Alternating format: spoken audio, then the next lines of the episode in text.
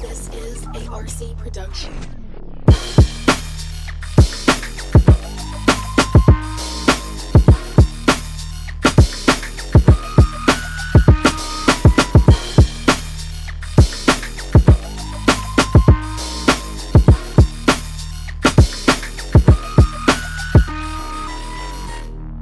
Yo, yo, yo, yo! Welcome back to the Robson sportscast, episode twenty-one. If the Robson sportscast was a college student, you could officially get drunk now. Thank you for tuning into this week's edition. We got a lot of sports chat to get into. Let's go ahead and cut the music and get right into it. Let's start off this week's episode with a little college football chat. I don't talk as much college football as I would like to on the show, and that's kind of surprising since how much I love and adore college football. But this past week has been absolutely crazy in college football. So let's start off with this one here. Number eight, Florida takes down number five, Georgia, in Jacksonville, giving them the inside track to the S E C Championship game. Now, as most of you loyal listeners of the Robson Sportscast know, I'm a huge Florida Gators fan. So let's talk about Georgia first, because I have, actually have more to say about Georgia than I do Florida. Georgia may be the prettiest mess in college football right now. Here's why I say that. The defense, despite the injuries, is still really, really good. They just ran into a buzzsaw with Florida's offense. Florida's offense is unbelievable, but we'll talk more about that in a second. The issue with the Georgia Bulldogs is with the one position you cannot have an issue with, especially in football today, and that's quarterback. They played two of them against Florida. Both of them played awful. I think it's DeWan Mathis, DeWan or Dwayne, one of the two, and Stetson Bennett the fourth, the mailman as people call him, which when you play terribly in the second half against Alabama and after, I don't think you deserve a nickname like the mailman. I don't know if I was playing good, I want a crappy nickname like that, but Georgia fans, am I right? A little bit of the Florida fan coming out there, a little trash talk. I'm still feeling kind of good after that win. But anyway, at this point for Georgia, both your quarterbacks are struggling. I asked the question, where the Sam Hell is J T Daniels? J T Daniels, transfer quarterback from U S C. He's just coming off an A C L tear, so I kind of believe that's probably why he's not playing right now. But at this point, what do you have to lose? You're four and two. Your only hope of getting to the S E C Championship game is if Florida loses two football games. Their schedule remaining now, Arkansas, Vanderbilt, Kentucky, Tennessee, L S U. They're not losing another football game. There's no way that's happening. With that offense, no way. None of them have the defense to stop them. So you're not going to make it to the S E C Championship game. Put in J T, because now you're looking for the future. Because recruits are going to look at what Florida is doing right now. If you're, say, a recruit is thinking about Georgia and Florida, debating between the two, which a lot of players from the from those two states do. Looking at Florida, they just beat Georgia. Really, in the end, shellacked them. They beat the crap out of Georgia. They see that, and Florida is trending upwards. And they're like, man, I like what's building going on there in Gainesville. And they look at Georgia, and they see quarterback issues. They see maybe a program on the decline since the departure of Justin Fields to Ohio State, which may, has turned out to be Kirby Smart's biggest mistake, choosing Jake Fromm over him.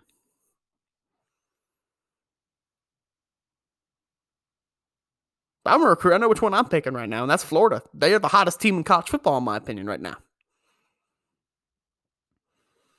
So this becomes less of an issue of quarterback and more maybe an issue of coach. Kirby Smart. His seat's getting a little hot now.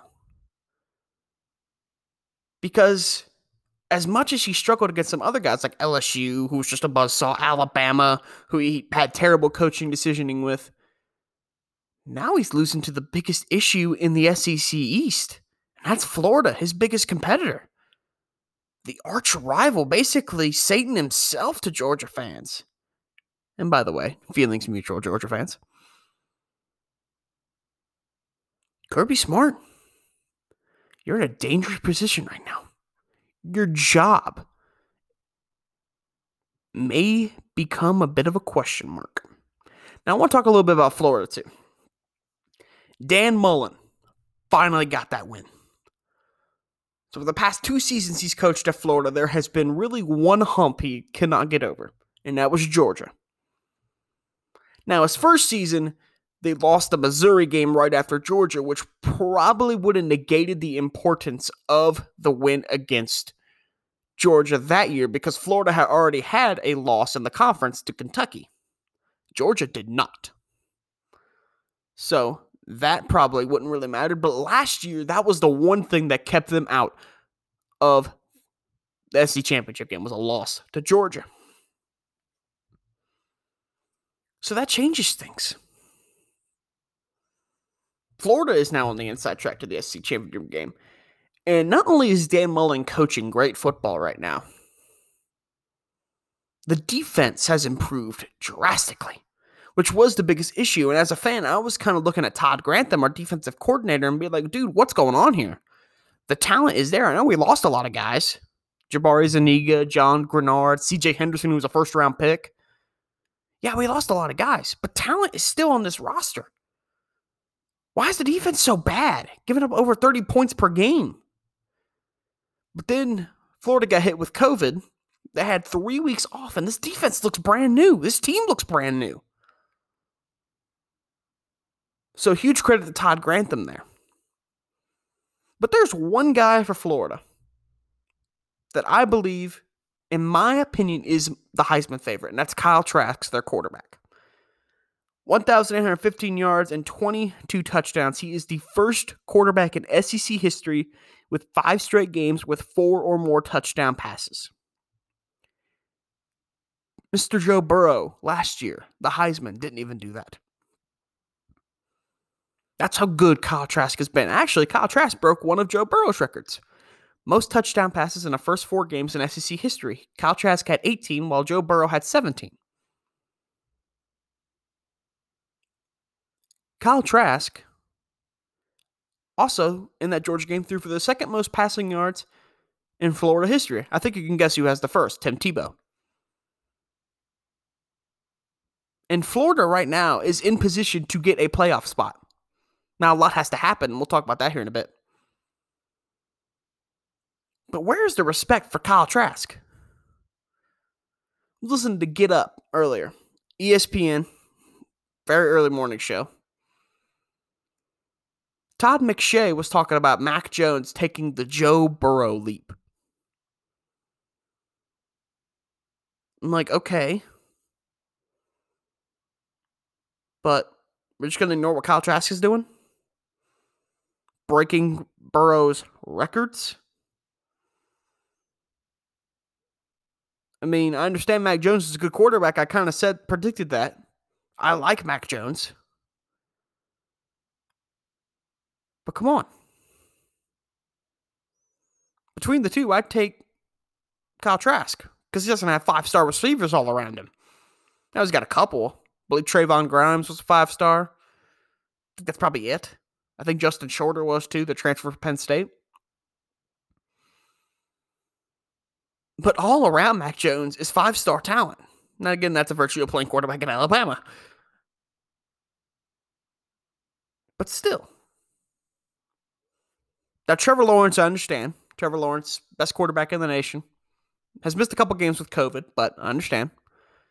Justin Fields has come up a lot. He's played a couple games, and he's been good, but he hasn't played anybody worth a damn. You can argue Penn State, but they're oh and three right now. My opinion, you ask me who's winning the Heisman, I believe right now should be Kyle Trask. But they won't. The media won't tell you that. Just look at the stats, and Kyle Trask has his name around every single stat. Kyle Trask is a damn good quarterback, and he's getting a lot of disrespect. Now, I'll talk a little bit about the playoff picture. It has drastically changed with this game right here. Number four, Notre Dame stuns Clemson in double overtime. I don't want to hear anything about Clemson's injuries. Their defense didn't show up. I don't want to hear jack about injuries. Next man up mentality in a game like this against the number four team in the country. In South Bend, one of the greatest home field advantages in college football, and you don't show up for the game? If I'm a guy, some guys are injured, I'm coming in against this big of a team, I'm fired up, and I want to go make a play for my team. Clemson's defense didn't do that. They laid an egg that game. They were awful. Now, credit to Notre Dame. They had a great game plan coming in. But injuries are no excuse for Clemson. They should have won this football game. And say what you want about the injuries. Of course, there was one big name that was out. Trevor Lawrence due to COVID. I'm starting to see something with Clemson here. That Clemson is a room full of cogs with Trevor Lawrence being the engine. What are those cogs without the engine? Just pieces of metal. Just parts. Trevor Lawrence is Clemson football. Let's be real here. Now, I understand the backup quarterback, D J something another. I'm not even going to try and pronounce his last name. He played a good game. But in that overtime, he took two bad sacks. Trevor Lawrence wouldn't have done that. Trevor Lawrence is Clemson football. Now, as big as a win for Notre Dame as this is, they're oh and five under Brian Kelly and against top five opponents.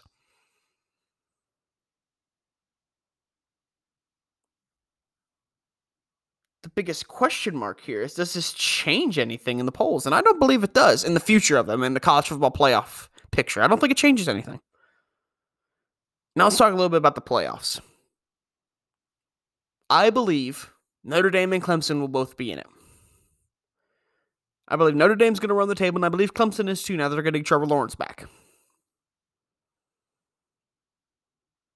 That means those two are going to meet up again in the S E C, A C C Championship game, which I believe Clemson will win because they have Trevor Lawrence.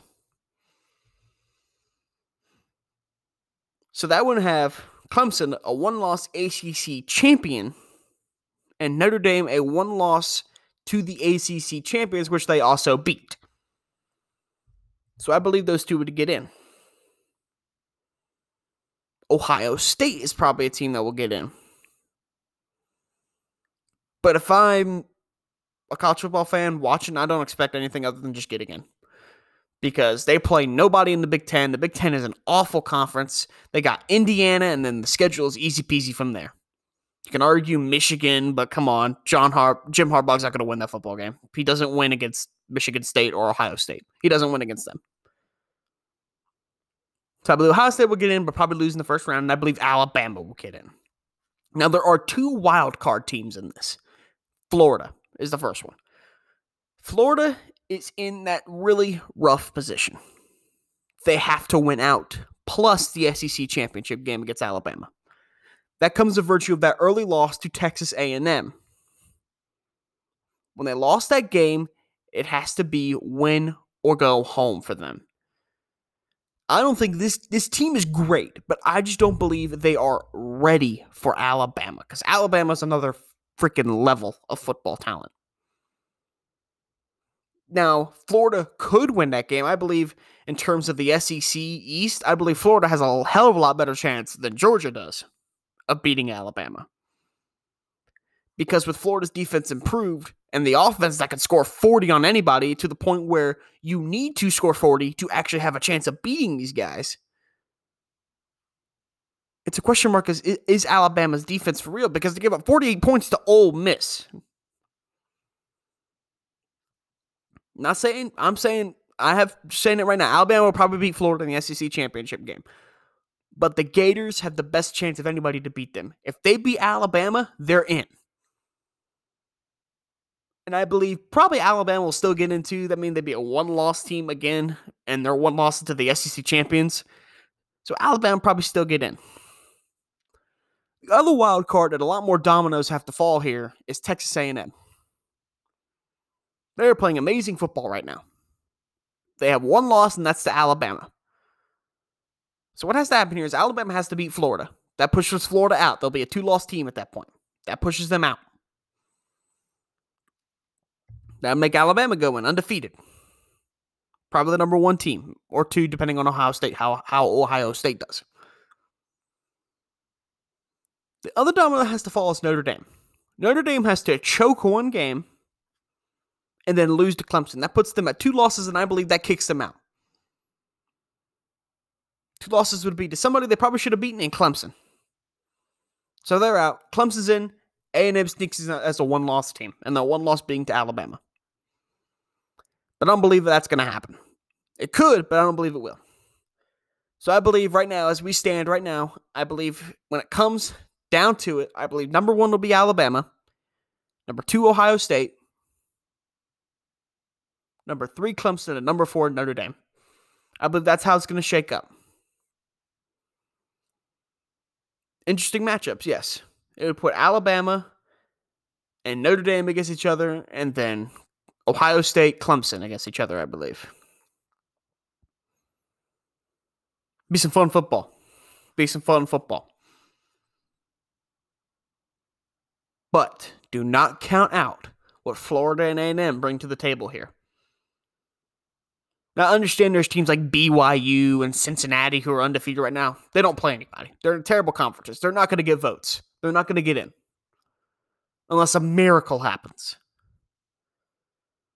A lot more dominoes have to fall, and a lot more people have to lose for them to get in. But quality of opponents matter. And when it comes down to it, I would take a one-loss Florida team over an undefeated Cincinnati team in the playoffs, because Florida has played better teams than Cincinnati does. That's just how it goes. And that's what comes down to with the U C F debate from a few years ago when they claimed to be national champions because they went undefeated and beat Auburn in the Peach Bowl. You went undefeated because you didn't play anybody, and Auburn was a highly overrated football team. Primarily because they beat the number one team in the country two weeks in a row, and they beat Georgia and they beat Alabama. But then they got steamrolled by Alabama in the S E C Championship game. But then a reality check came in for that U C F team when they got their when they got their ass handed to them by L S U the year after in another bowl game.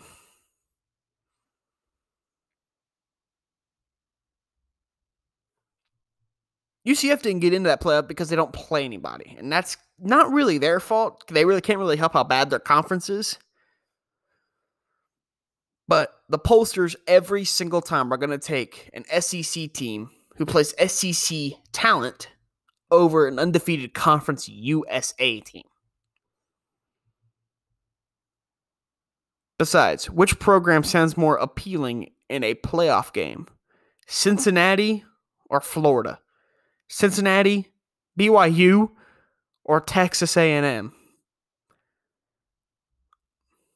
I know who I'd pick in those two situations. That'd be the Aggies and the Gators over the Bearcats and the Cougars.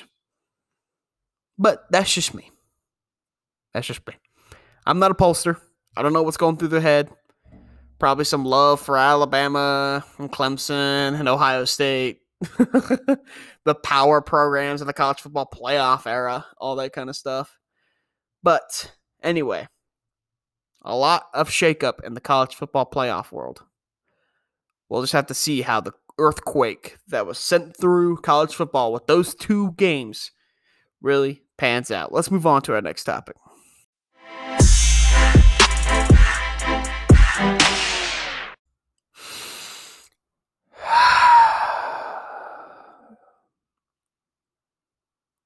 Yo, I can't do it anymore.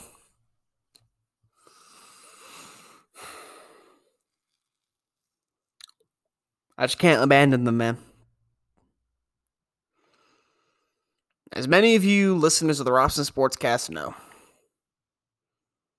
I am a New York, was technically a New York Jets fan. But it got to the point where I just couldn't take it anymore. And I stated that I was leaving them and leaving them for the Carolina Panthers. And I was committed to this. I actually did buy a significant amount of Carolina Panthers gear. And I'm probably going to hold on to that because that's pretty nice stuff. But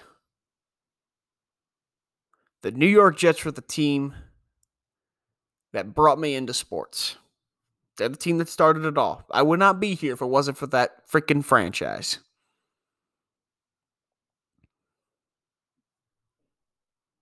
And I understand the Jets are off to a historically bad start. They're oh and nine. They got a bad coach. Really bad coach. A bad roster. And horrible ownership. I understand that they look like the most hopeless team to ever walk the face of the earth. And I understand that. And that's kind of why I left them. I didn't think there was any chance they were going to dig themselves out of the hole they've dug themselves in. But a fine man by the name of Joe Morley. Be sure to check him out. Joe Morley Sports on Instagram. Probably on other platforms too. Check out his show, Joe Morley Sports Show. Really good guy. Really good guy. Posted this on his Instagram story, talking about the Miami Dolphins. They started last season oh and nine with a historically poor point differential and were the laughing stock of the N F L. Since then, they're ten and seven, got their franchise quarterback in Tua Tagovailoa. Have an amazing defense in terms of improvement and a ton of draft picks. And they got the coach right with Brian Flores. That post hit me like a freight train. Because I realized with that that there is a light at the end of this tunnel. With the New York Jets. There's a light at the end of the tunnel. They have multiple draft picks. One of them most likely being the first overall pick. Which probably, we'll talk about this more later, probably will end up being Trevor Lawrence. A guy that many consider to be a generational quarterback prospect.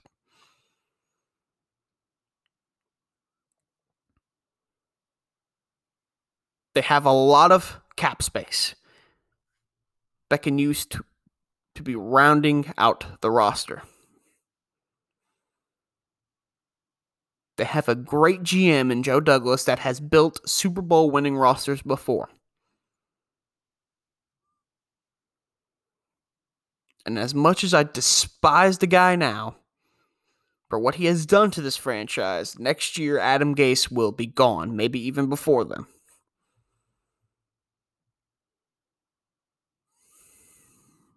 That's the biggest stuff that needs to change right there. The quarterback, the roster around him, and the coach. That's what needs to change. I believe all of that will be addressed in the offseason. Now, a lot of people are saying that Trevor Lawrence will probably stay, will stay at Clemson. Not probably, but some people will just say, hey, he's going to stay at Clemson. There's no way he's coming to the Jets. Now, although that happened with Peyton Manning many years ago, that's not going to happen here. Because didn't everybody say that about Joe Burrow and Cincinnati? People were saying, oh, he's going to stay at, he's just going to force his way out. He's going to pull an Eli Manning, as some would say. But he didn't. And he's got that Bengals franchise looking pretty freaking hopeful for the future. The potential is there for them. He's not going to stay at Clemson. Because we know good and damn well the New York Jets are going to build a roster around this guy. Unlike and unlike Sam Darnold, who I believe got as much as I don't like the guy, I believe he got screwed with the situation he's been given with that head coach, Adam Gase.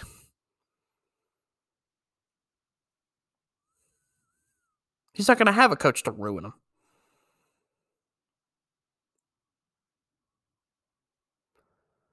Now, let's just say Clemson. I mean, Trevor Lawrence stays at Clemson. Stays for his senior year. The New York Jets can then trade that first overall pick for even more picks. Because then that first pick probably turns into Justin Fields. So the Jets can trade back. Maybe draft an offensive lineman. Continue to build this roster. And maybe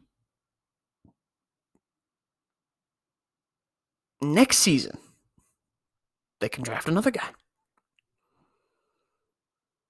Or maybe a quarterback will hit the free agency market and they sign him, turn him into a star.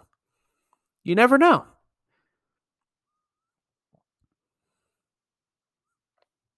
As bad as the New York Jets are right now, as we sit here, they are oh and nine.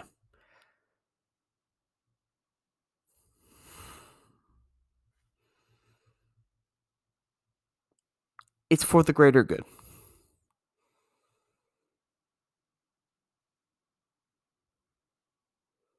I feel like every team has moments like this. Much of the Patriots. But every team has these years where all hope just seems lost. But all it takes is one moment. One defining moment to change it all. For the New York Jets, they have a lot of things that can turn into great that moment. Firing Adam Gase. Getting Trevor Lawrence. Hiring a great a great offensive-minded head coach like an Eric Bieniemy, who I'm not certain on, but who knows. A Lincoln Riley, an Urban Meyer. I don't think that's going to happen, but you never know. He's done it before.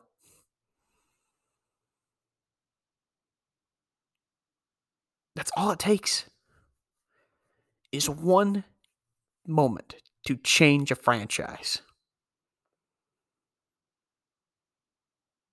And as bad as it is now, like I said, it's for the greater good, and I'm here for it. Before I do that, I have to issue an apology to the rest of the New York Jets fan base within the sound of my voice. I'm sorry that I gave up.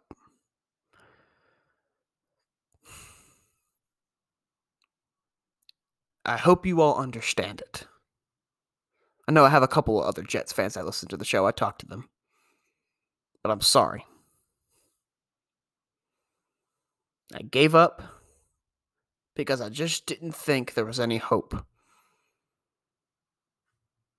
But then I realized that a lot of franchises have moments like this. The Dolphins, just a year ago, were in this situation. Now they're in contention for the A F C East Championship.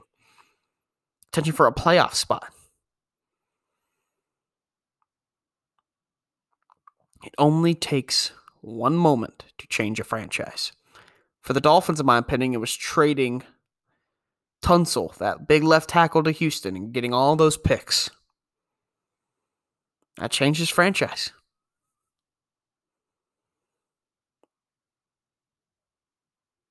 For the Seattle Seahawks, all it took is for that old owner to sell the team. That changed the franchise. Now, not every franchise goes through this. The Pittsburgh Steelers, the New England Patriots, those brand names. But every team has moments like this, those dark periods. Now, the Jets have had a long one, but there is hope at the end of the tunnel, and I'm here for it. To the rest of the fan base, I'm sorry I gave up, and I hope and pray that you welcome me back with open arms. If there happens to be any Carolina Panthers fan listening, uh, yeah, I have some Carolina Panthers gear that I, for the right price, I would sell. Let's move on to our next topic.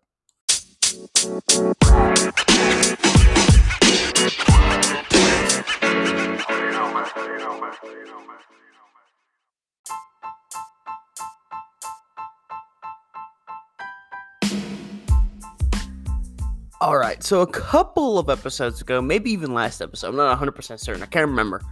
Um, I did kind of a panic meter with each team. Kind of, it was kind of more early midseason, more than now. Um, but we're going to try and do that again, but change it up a little bit. Now we're going to do the N F L coaches hot seat. I'm going to look at some of the teams that are kind of struggling right now and rate them on a one to five scale. One being, eh, don't worry about the job. And five being like, okay, if they're not fired by next offseason, God help us all.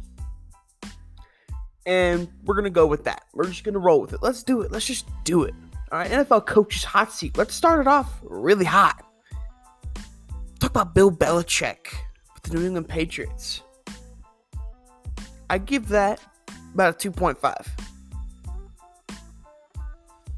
The squad is not good. Defensively, it's decent, but offensively, there is not a single half-decent weapon there. You could argue Jacob, just Jacoby Myers guy, but he has one good game, and that one good game was against the Jets. Other than that, I haven't heard his name a lot this year. Still a really good game against the Jets. That was a game of his life. Um, and also, you can kind of see that the Cam Newton experiment here has failed. He he doesn't have it anymore. He just doesn't. And I think it's only a matter of time, really, in my opinion, that we see some Jarrett Stidham. It's only a matter of time. From the beginning, when the divorce happened, when Tom Brady left for Tampa Bay, I always thought that it was more Brady than Belichick. And I thought the people thought, that thought Brady was a system quarterback were crazy.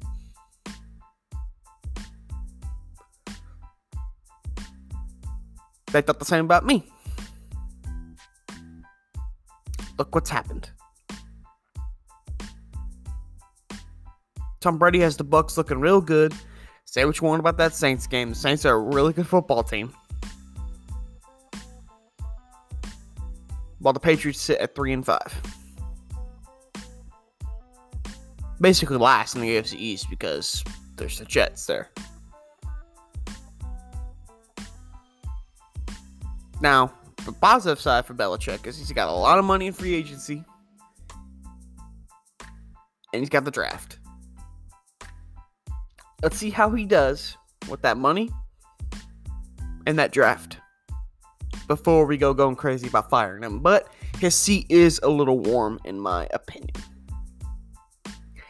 Anthony Lynn, coach of the L A Chargers, that's a five. He coaches... There's a fine line between coaching conservative and coaching scared. Anthony Lynn coaches scared. And that's not what you want. The L A Chargers have had multiple games in the palm of their hand, and Anthony Lynn's play calling has caused those games to slip.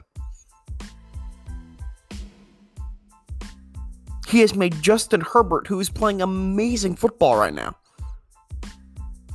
like a loser. People saying, oh, we can't win football games. It's not his fault. It's the coaching. Anthony Lynn is a decent head coach, but he's not good. You have to at least be good to win a Super Bowl as a coach, and I just don't think Anthony Lynn can do it.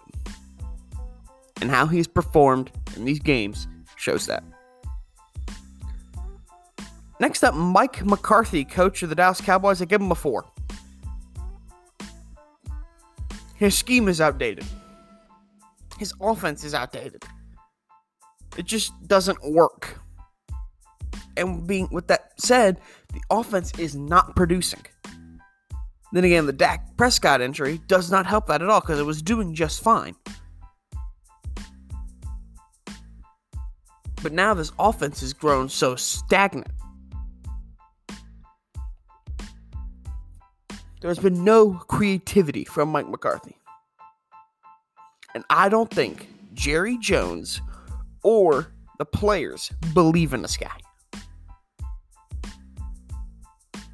And there have been statements from players that have remained anonymous that have said they do not feel like the coach and the rest of his staff are ready for football games on Sunday. That's not a good rap to have. So I think Mike McCarthy's days are numbered. Joe Judge, head coach of the New York Giants, I give him a three. He's th- the Giants are bad. This roster is awful. They're overpaying Golden Tate. Daniel Jones has to run for his life most of the time. His defense has its moments, but it's, again, still bad. I do say, though, Joe Judge's play calling is a bit questionable at times.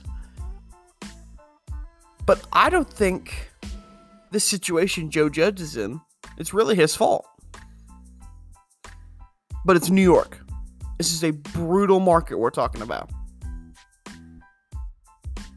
So I could easily see Joe Judge being fired by the Giants and it coming back to bite them. That's just how it goes for them. Imagine I can imagine if Jason Garrett became the next head coach of the New York Giants. Oh my God in heaven.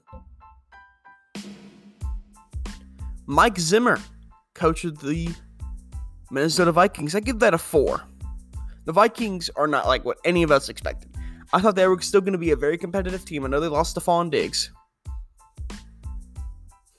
But I still thought this team had potential. Sorry about that. I thought this team still could contend for the N F C North. Probably because Mike Zimmer was a good defensive coach. What has that defensive coach done in Minnesota?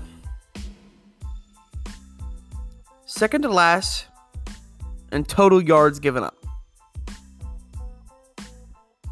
Second to last and passing yards allowed. twentieth run defense in the league. And they allow twenty-nine point three points per game. And let's be real here. What Stephon Diggs is doing in Buffalo makes Mike Zimmer look bad. Could easily see Mike Zimmer getting fired at the end of the year, but you never know. Matt Patricia, head coach of the Lions, that's again a five. His record as the coach in Detroit, twelve, twenty-seven, and one. And that's with, in my opinion, a very talented roster. This football team has a lot of weapons on offense and a solid defense.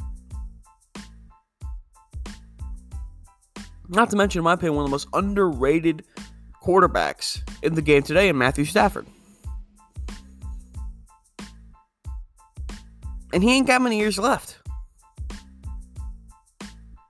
If I'm the Lions, I'm getting Matt Patricia out of there as soon as this season ends and try and get what little you probably have left out of Matt Stafford because his career's almost over.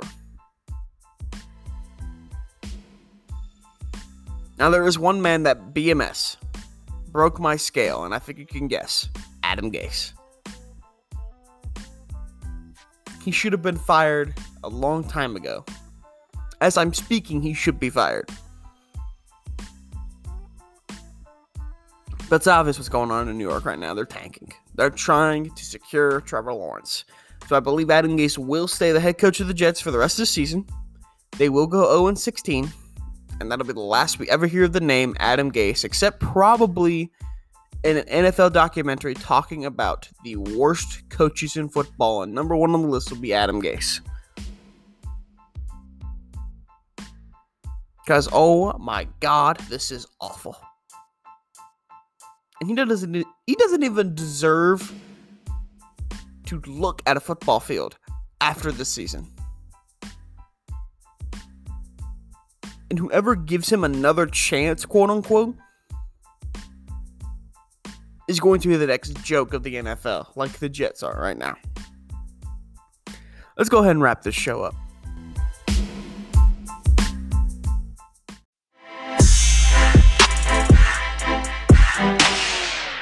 Whew. What a fun episode. It's weird now because I recently bought a mic stand. Um, I have one now for my little microphone that I have, and it is weird having a microphone this close to my face. I'm sure it sounds a lot better, too, because I usually have to... Better for my posture, I know that much, because I had to lean over and talk into the freaking microphone. It hurt my back. But now I don't have to do that. I can sit back and chill with this microphone directly in front of my face. Got a windshield and everything. It's sweet. It's sweet. We're continuing to grow, baby. Next week is going to be another great episode of Sports Chat. This is my man, R C Productions, with the Dope Beat, hitting us out. And this is your host, Alex Robson, signing off.